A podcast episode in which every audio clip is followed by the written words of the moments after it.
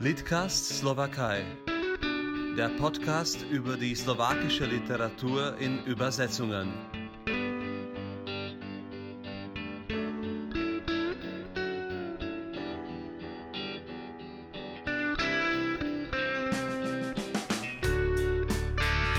Michael Horecki hier aus Bratislava mit dem Litcast wieder und ich begrüße heute nach Wien Magdalena Baran-Scholtes. Servus. Servus, grüß Gott aus Wien. Grüßt euch ganz herzlich. Magdalena Baran-Scholtes wurde in Polen geboren und lebt seit 1991 in Wien. Sie kam mit der Familie aus Polen nach Österreich und hat später Germanistik und Slawistik an der Uni Wien studiert. Sie promovierte über das österreichische Galizien und sein multikulturelles Erbe. Aktuell forscht sie im Research-Forschungscluster an der Uni Wien über literarische Narrative von Transformation und Ungleichheit im postsozialistischen Polen. Also erforscht sie viel zu literarischen Texten mit historischen Landschaften und Ungleichheiten allgemein. Also höchst aktuelles Thema. Magdalena Baran-Scholtes, wie polnisch ist noch deine Identität? Ach, äh, das, das habe ich mich, als ich jünger war, noch sehr oft gefragt, ob ich denn eher polnisch bin oder ob ich denn eher österreichisch bin. Und das war ein ziemliches Problem für mich, bis ich drauf gekommen bin, ich muss mir diese Frage eigentlich nicht beantworten. Und äh, ich äh, gehe jetzt davon aus, dass ich in beiden Kulturen aufgewachsen bin und beide Kulturen sehr gut kenne und versuche jetzt in meiner Forschung, so gut es geht, diese Kenntnis, einfach dieses Wissen, so gut es geht, einzusetzen und diese beiden Kompetenzen von mir auch in äh, die Forschung äh, Einhalt zu geben. Das war auch Teil äh, des Projekts, weshalb ich begonnen habe, überhaupt Slavistik zu studieren. Zwar war mir schon immer klar, dass ich Germanistik studieren möchte, weil äh, ich immer sehr an Literatur interessiert war. Aber ich habe dann einmal mit einem Professor geredet, einem Romanisten, und der meinte zu mir, äh, eigentlich stammen Sie aus Polen, möchten Sie da nicht noch das Polnische irgendwie dazu nehmen, Slavistik? Äh, dann können Sie die Geschichte Ihres Herkunftslandes ähm, sozusagen genauer kennenlernen. Und dann habe ich es tatsächlich gemacht und dann fand ich es mit den Jahren fast äh, spannender als Germanistik und dann habe ich es eben äh, verbunden. Und ich glaube, das kam in meiner komparatistischen äh, Forschung dann gut zur Geltung und ich hoffe, mhm. das macht es noch immer. Verstehe. Und wie war das sprachlich? Äh, du bist dann halt hauptsächlich äh, zweisprachig aufgewachsen. Äh, und wie war das für die Eltern? Äh, es ist ja immer einfacher für ein Kind in einem neuen Land, in einer neuen Sprache anzufangen. Und für die? Ja, für meine Eltern war es natürlich schwieriger. Mein Vater ist schon 18, äh, 1988 nach Wien gekommen. Er war dann, er ist dann, glaube ich, zwei Jahre überhaupt gar nicht nach Polen gekommen. Das, haben, äh, das heißt, wir haben uns ziemlich lange gar nicht gesehen. Und später, als dann äh, die Wende sozusagen kam und die Grenzen geöffnet worden sind, äh, sind ist meine Mutter zuerst nachgekommen, dann habe ich noch ein Jahr bei meinen Großeltern gewohnt und dann bin ich auch nachgekommen in die erste Volksschulklasse. Und meine Eltern sprachen damals schon ein bisschen Deutsch, aber als ich in die erste Klasse kam, sprach ich gar kein einziges Wort. Das habe ich aber schnell nachgeholt und so nach einem Jahr sprach ich schon besser als meine Eltern. Und dann äh, teilte ich äh, das Schicksal so vieler Migrantinnenkinder, die den Eltern immer helfen bei verschiedenen Amtsbesuchen, bei verschiedenen Formularen. Und ja, das war natürlich eine schwierige Zeit, diese Anfangsphase. Aber das ist, das glaube ich, für alle Migrantinnen und für alle Menschen, die in einem neuen Land, in einer neuen Kultur ein Leben beginnen es ist auf der einen Seite schwierig, weil man natürlich selbst sich irgendwie hineinfinden muss und selbst diese Kultur und das Ursprungsland vermisst und gleichzeitig sich auch fremd fühlt oder manchmal auch als Fremder behandelt wird. Und damit muss man mal lernen, umzugehen. Und das schaffen manche besser, manche schlechter, aber ich glaube, die Zeit, äh, die Zeit bringt dann eine gewisse Stabilität, egal wie, wie man damit umgeht. Also diese Geschichte solltest du mal unbedingt nochmal literarisch verarbeiten. Es ist echt spannende spannendes Schicksal äh, eines Ankömmlings in Österreich und sicherlich sehr verbreitetes Schicksal in den letzten Jahren wieder. Wie war das dann mit dem Lesen? Äh, warst du begeisterte Leserin in der polnischen oder erstmal in der deutschen Sprache? Äh, erstmals in der deutschen Sprache. Ich habe da die ganze österreichische Gegenwartsliteratur verschlungen. So, ich glaube, ab ich also mit 13 oder so habe ich begonnen, Thomas Bernhard zu lesen und dann habe ich äh, schon schnell all seine Werke gelesen gehabt und dann habe ich äh, mich da auch so mit Marlene Strejarowitz habe ich viel gelesen, also österreichische Gegenwartsautoren, dann bin ich auch öfters zu Lesungen gegangen. Das war so mein erstes Standbein. Und es war für mich damals, war ich auch noch nicht so geübt im Lesen in polnischer Sprache. Das fiel mir zum Beispiel viel schwerer als auf Englisch zu lesen. Das habe ich erst während des Studiums wirklich so äh, gelernt. Und dann auch durch die Auslandsaufenthalte, ich war dann ein Semester in Wrocław, habe ich studiert. Da habe ich natürlich äh, die Sprachkenntnisse, was vor allem auch das Schreiben und Lesen angeht, weil mündlich habe ich ja immer zu Hause Polnisch geschrieben. Ich meine, geredet. Das war dann einfacher, aber das Schriftliche äh, natürlich dann während des Studiums. Später noch äh, habe ich ein Semester in Krakau studiert an der Jagiellonen-Universität und da habe ich auch die Forschung für meine äh, Diplomarbeit begonnen. Und zwar habe ich geschrieben über äh, die, das Werk Thomas Bernhards im Theater Christian Lupas. Christian Lupa war ein polnischer oder ist ein polnischer äh, Regisseur, ein polnischer Theaterregisseur, der ein ziemlich bekanntes Theater äh, Theaterprogramm hat und der eigentlich verantwortlich dafür war, dass Thomas Bernhard in Polen erstmals übersetzt worden ist und später auch äh, relativ bekannt wurde. Und so habe ich das irgendwie auch gleich von Anfang an in der Forschung zu verbinden versucht. Also ich kenne selbstverständlich Lupa, aber ich wusste gar nicht, dass er der Verantwortliche ist für Thomas Bernhards Berühmtheit auch in Polen. Das ist schon wirklich merkwürdig. Äh, die polnische Theaterszene war auch für die Tschechoslowakei damals noch äh, vor der Wende ein großes Vorbild und es gab viele, die da regelmäßig zu Besuch waren, um die Stücke zu sehen. Das war sehr innovativ für die Zeit. Du hast schon Wroclaw, Breslau erwähnt, äh, du hast Krakau erwähnt. Also diese Multikulturalität, diese Mehrsprachige, diese Mikrokosmen, wie das Norman Davis nennt, äh, die, sind, die kennst du wirklich sehr gut. Wie war dann die Wahrnehmung in Polen, in Polen bei deinen Kolleginnen und Kollegen äh, mit deinem Bezug zu Österreich und zu der deutschen Sprache? Wie war die Wahrnehmung damals, als du studiert hast? Ah, also von mir als Person ja, beides vielleicht. Wie war das für die, du, wenn du mit deinem Interesse aus Wien, äh, weil diese Beziehung Polens zu der deutschsprachigen Kultur ist ja immer so ein bisschen zwiespältig, oder?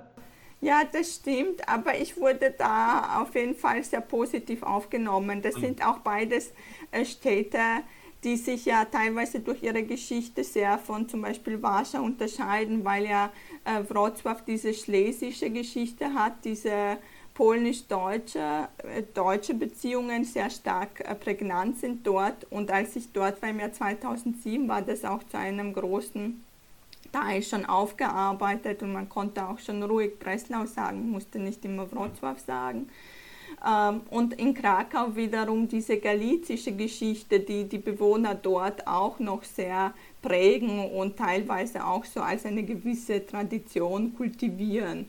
Also deshalb sind das, glaube ich, beide Städte, wo dieses Multikulturelle wirklich heute noch gelebt sind, wird und dass sich die Bewohner dessen auch äh, teilweise bewusst sind. Und jetzt teilweise eben auch durch Tourismus wird das auch viel, viel ausgenutzt. Das heißt, die Leute wissen es teilweise sehr zu ihrem eigenen Vorteil mhm. zu äh, sozusagen umzuwenden.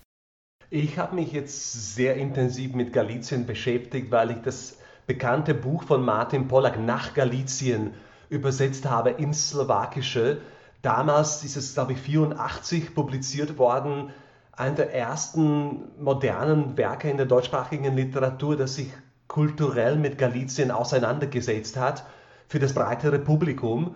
Ähm, wie ist es heute und wie hast du Galizien für sich als Leserin, als Forscherin entdeckt?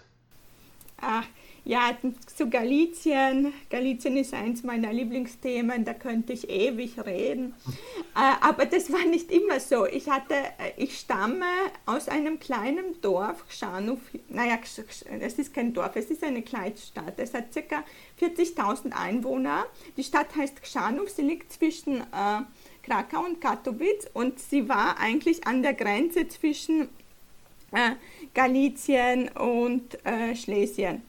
Und äh, deshalb war mir Galizien seit meiner Kindheit bewusst, äh, also bekannt. Und mein Vater hat auch immer so Witze gemacht, als wir nach Österreich migriert sind, dass dass sein Großvater ja im österreichischen Heer kämpfte und in der Armee. Deshalb war diese Geschichte auch in der Familie, diese österreichische Geschichte dieses polnischen Gebiets irgendwie präsent. Aber ich habe eigentlich nie viel damit zu tun gehabt, außer diese Familiengeschichten eben.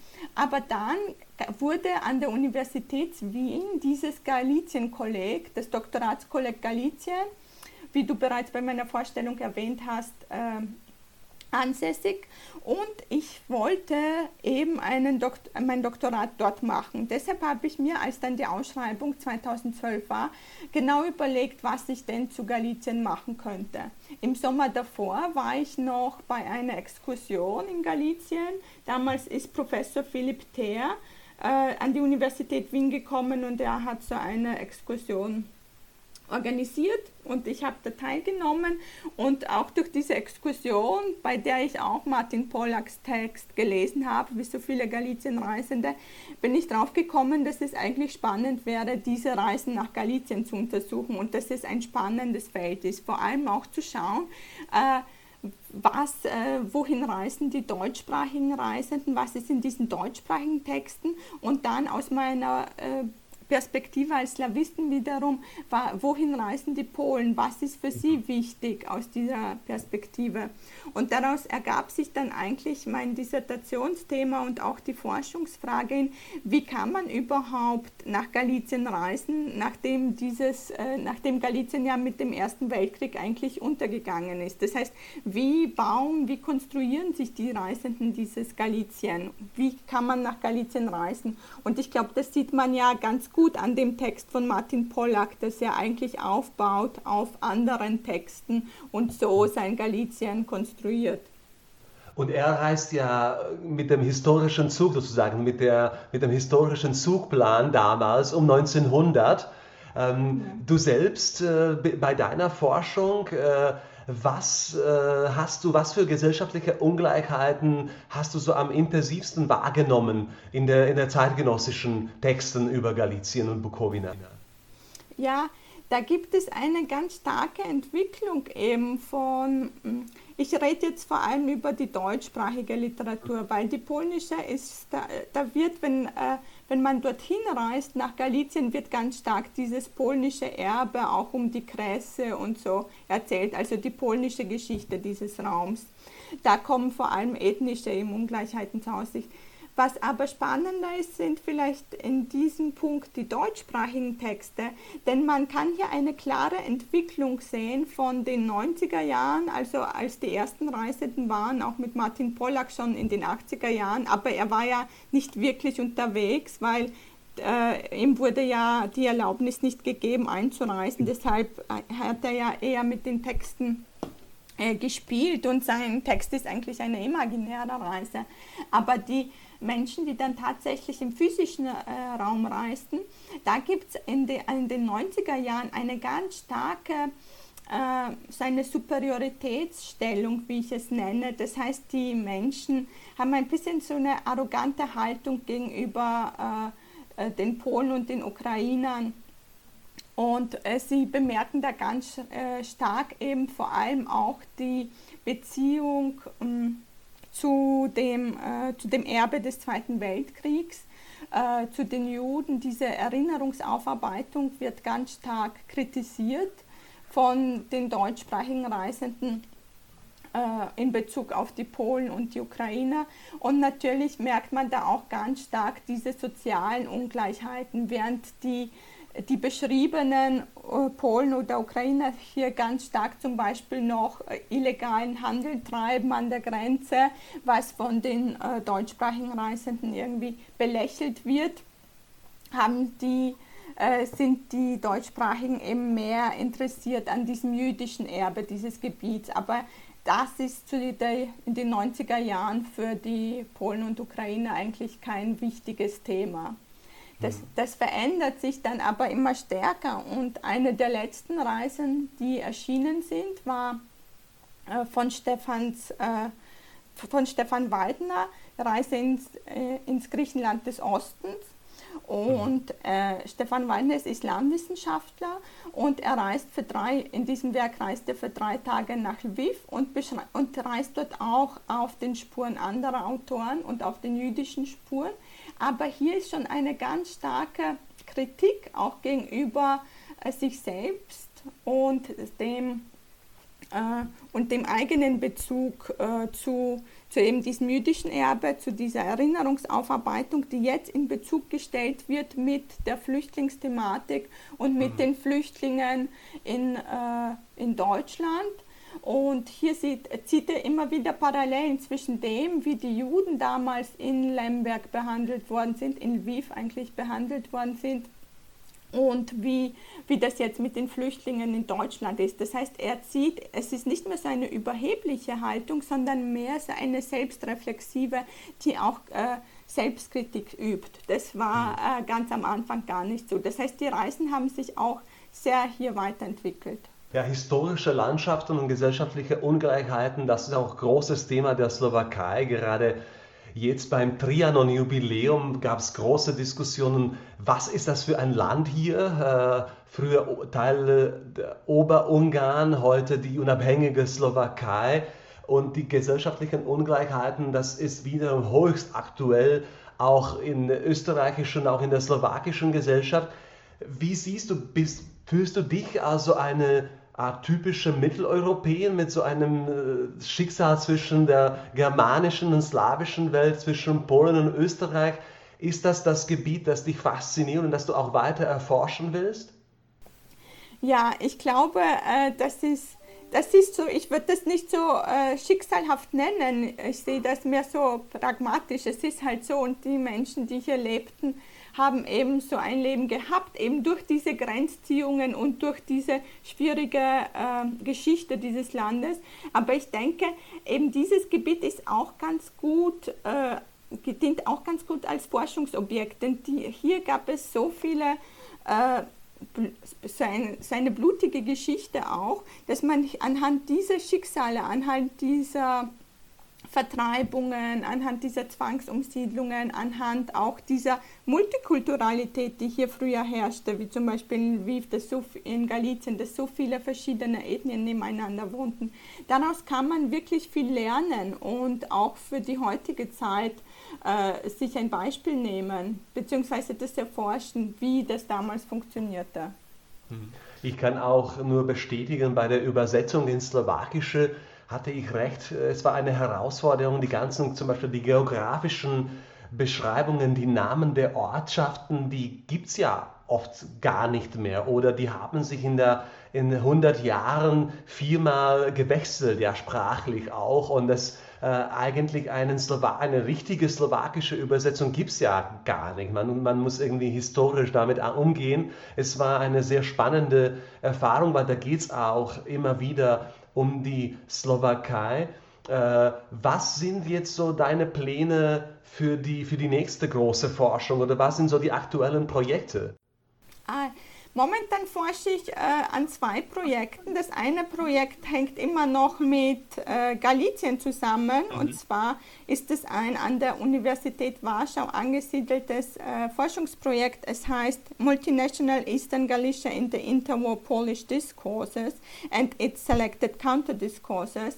Und generell geht es da um darum, wie sich Polen äh, Lviv angeeignet hat und Galizien angeeignet hat in der Zwischenkriegszeit äh, und aber auch darum, wie, was für Gegendiskurse es dazu gab.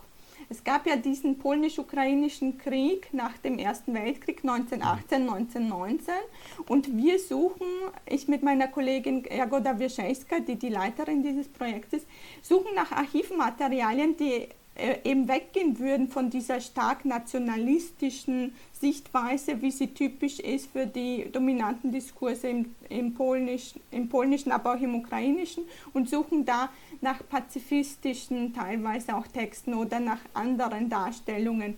Es ist äh, da dieser äh, diese Forschung, äh, die ist geplant in verschiedenen Archiven, weil diese ganzen Quellen sind ja auf der ganzen Welt verstreut mhm. und wir werden, wir haben schon in Wrocław geforscht, sind aber noch Forschungsaufenthalte geplant in Lemberg, in New York, in Jerusalem und natürlich hier in Wien auch. Und das ist ganz spannend, weil es werden zum Beispiel, wir lesen da zum Beispiel aus den Tagebüchern von Jugendlichen, die irgendwie die äh, ersten Liebeserfahrungen irgendwie machen, aber gleichzeitig versuchen wir daraus auch diese, diese ethnischen Konflikte herauszulesen und auch daraus neue Erzählweisen, neue Perspektiven von Stimmen, die noch nicht gehört wurden, herauszuholen. Das wird eine Anthologie, die wird zuerst in irgendwie noch nicht publizierte Texte enthalten und die wird zuerst im Polnischen herauskommen, aber später soll sie auch ins Ukrainische und ins Englische übersetzt werden, damit wir Zugang haben zu Archivmaterialien, die irgendwie nicht bekannt sind jetzt und die dann zur weiteren Forschung verwendet werden können. Und sonst mein, eigentlich mein Postdoc-Projekt, also mein Habilitationsprojekt, das behandelt diese Ungleichheiten. Also es heißt Stories of in Transformation. Es ist an der Universität Wien äh, angesiedelt und es behandelt eben Narrative zur Ungleichheit und zur Transformation im postsozialistischen Polen. Äh, Im Kurzen geht es darum, äh, zu schauen, wie wird äh, Transformation in der Literatur erzählt und wie wird das, äh, vor allem, wie wird diese Transformation sichtbar, indem wie über Ungleichheiten äh, erzählt wird, vor allem über soziale Ungleichheiten, über ethnische Ungleichheiten und auch über geschlechtsspezifische Ungleichheiten. Wie hat sich das in den 40 Jahren geändert? Was gibt es hier für Narrative? Wie sieht man, dafür, wie sieht man diese Entwicklung vom Sozialismus zum Neoliberalismus anhand von diesen Narrativen? Das ist ein ganz spannendes Thema. Da geht es mir auch ganz stark um die Untersuchung der Beziehung zwischen äh, Literatur und Politik, also zwischen Literatur und äh, Diskur also und so populären publizistischen Diskursen auch. Das hört sich alles unglaublich spannend an. Ich hoffe, wir dürfen dich bald mal nach Bratislava zu einem Vortrag einladen. Das äh, würde ich sicherlich gerne mehr dazu hören, zu beiden, zu beiden dein, deinen Forschungsgebieten. Äh, vielleicht ganz zu Ende eine Frage, die nicht direkt mit deiner literarwissenschaftlichen, literaturhistorischen Forschung zu tun hat, sondern vielleicht mehr so menschlich, bürgerlich, äh, wie du als eine Österreicherin polnischer Herkunft, wenn du zurück in die alte Heimat schaust, wie ist deine Wahrnehmung dieses tiefst gespaltenen Landes?